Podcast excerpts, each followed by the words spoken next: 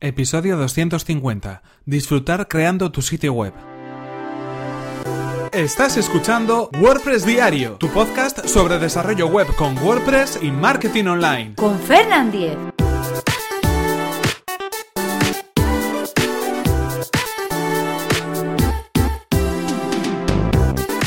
Hola, ¿qué tal? Comenzamos este episodio de viernes de WordPress Diario. Estamos a día 7 de julio, estamos en, en, pleno mes de julio y continuamos, continuamos con esta serie de episodios de esta semana dedicados a WordPress, a WordPress en general y algunos consejos a la hora de enfrentarnos a un proyecto.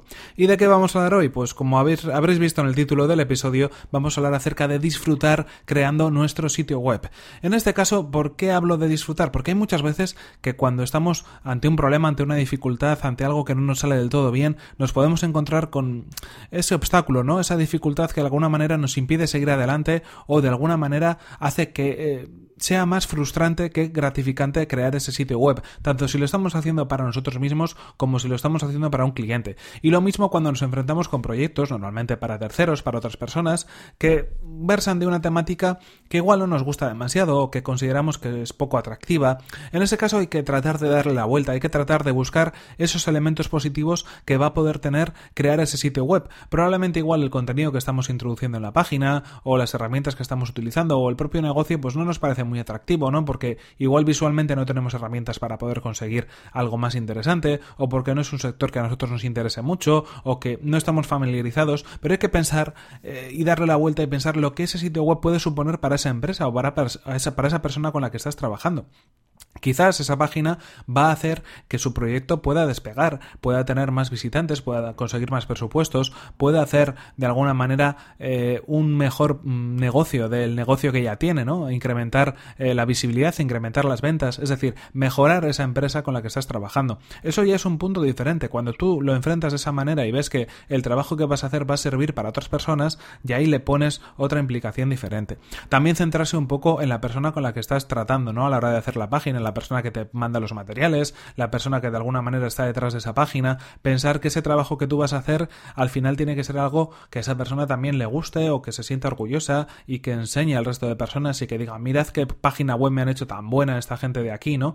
Eso también tiene que ser un aliciente, ¿no? Para decir, mira, aunque este trabajo no me gusta tanto hacerlo, sé que al final van a hablar del trabajo que yo haya hecho y tengo que implicarme al máximo para poder conseguir el mejor resultado que pueda en ese, en ese sitio web. Hay veces que simplemente hablando con la persona le puedes transmitir tus preocupaciones con la página, las cosas en las que estás avanzando, las cosas en las que te atascas un poco más y al revés, ¿no? También el cliente tiene de alguna manera que ir comentándote pues esas cosas que va viendo que le gustan o que quiere cambiar o que hay un poco de interacción, ¿no? Porque al final eso es bastante más gratificante y al final la experiencia de crear ese sitio web muchas veces no es solamente escribir código o subir contenido de una página o instalar un plugin o montar el propio WordPress. La experiencia está todo en todo lo que conlleva, ¿no? Ese proceso. Desde el momento en el que pues de alguna manera conoces al cliente, tomas, haces la toma de requisitos o vas trabajando en la página hasta el momento final en el cual ya está pasada producción, se empieza a publicitar o se empieza a hacer cualquier tipo de campaña de difusión para la página o simplemente se sustituye por una anterior y ya pues los visitantes que puedan tener o los clientes de esa empresa que pueda tener eh, esa página web pues son, van a ver la nueva versión de la página. ¿no? En cualquier caso, de alguna manera tratar de buscar en cada proyecto aquellas cosas que nos puedan apasionar más.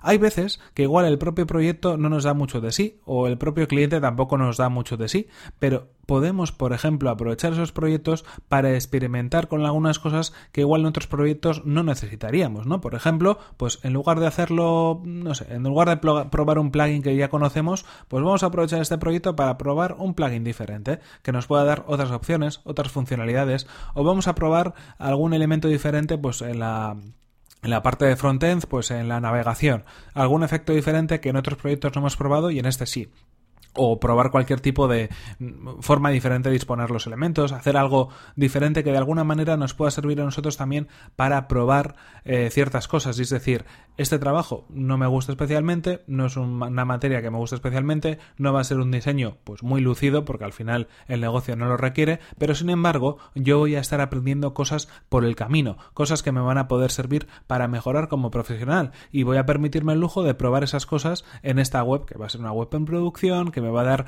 una respuesta de todo lo que estoy haciendo.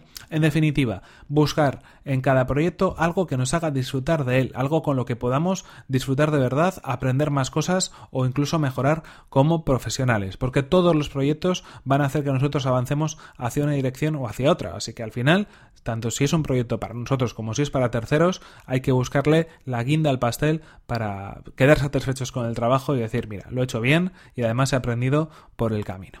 En cualquier caso, esto ha sido todo por hoy. Hasta aquí estos consejos acerca de cómo disfrutar o cómo tratar de buscar el disfrute en cada proyecto web que estamos haciendo, pero se nos acaba el tiempo y aquí tenemos que terminar este episodio número 250 de WordPress Diario.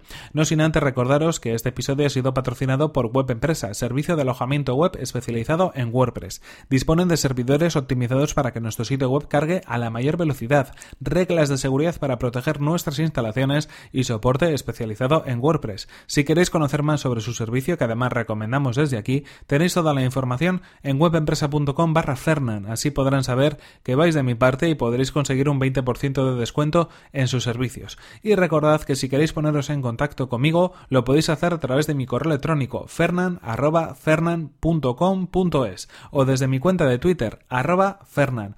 Muchas gracias por vuestras valoraciones de 5 estrellas en iTunes, por vuestros comentarios y me gusta en iVoox y por compartir los episodios de WordPress Diario en redes sociales. Nos vemos en el siguiente episodio que será el próximo lunes. Hasta la próxima.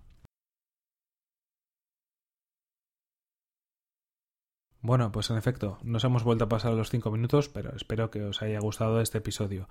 En cualquier caso, buen fin de semana a todos. Aprovechad el, buen tiempo los que podáis. Y los que no, pues, pues no lo aprovechéis. ¿Qué le vamos a hacer? Lloremos, juntos. La pena.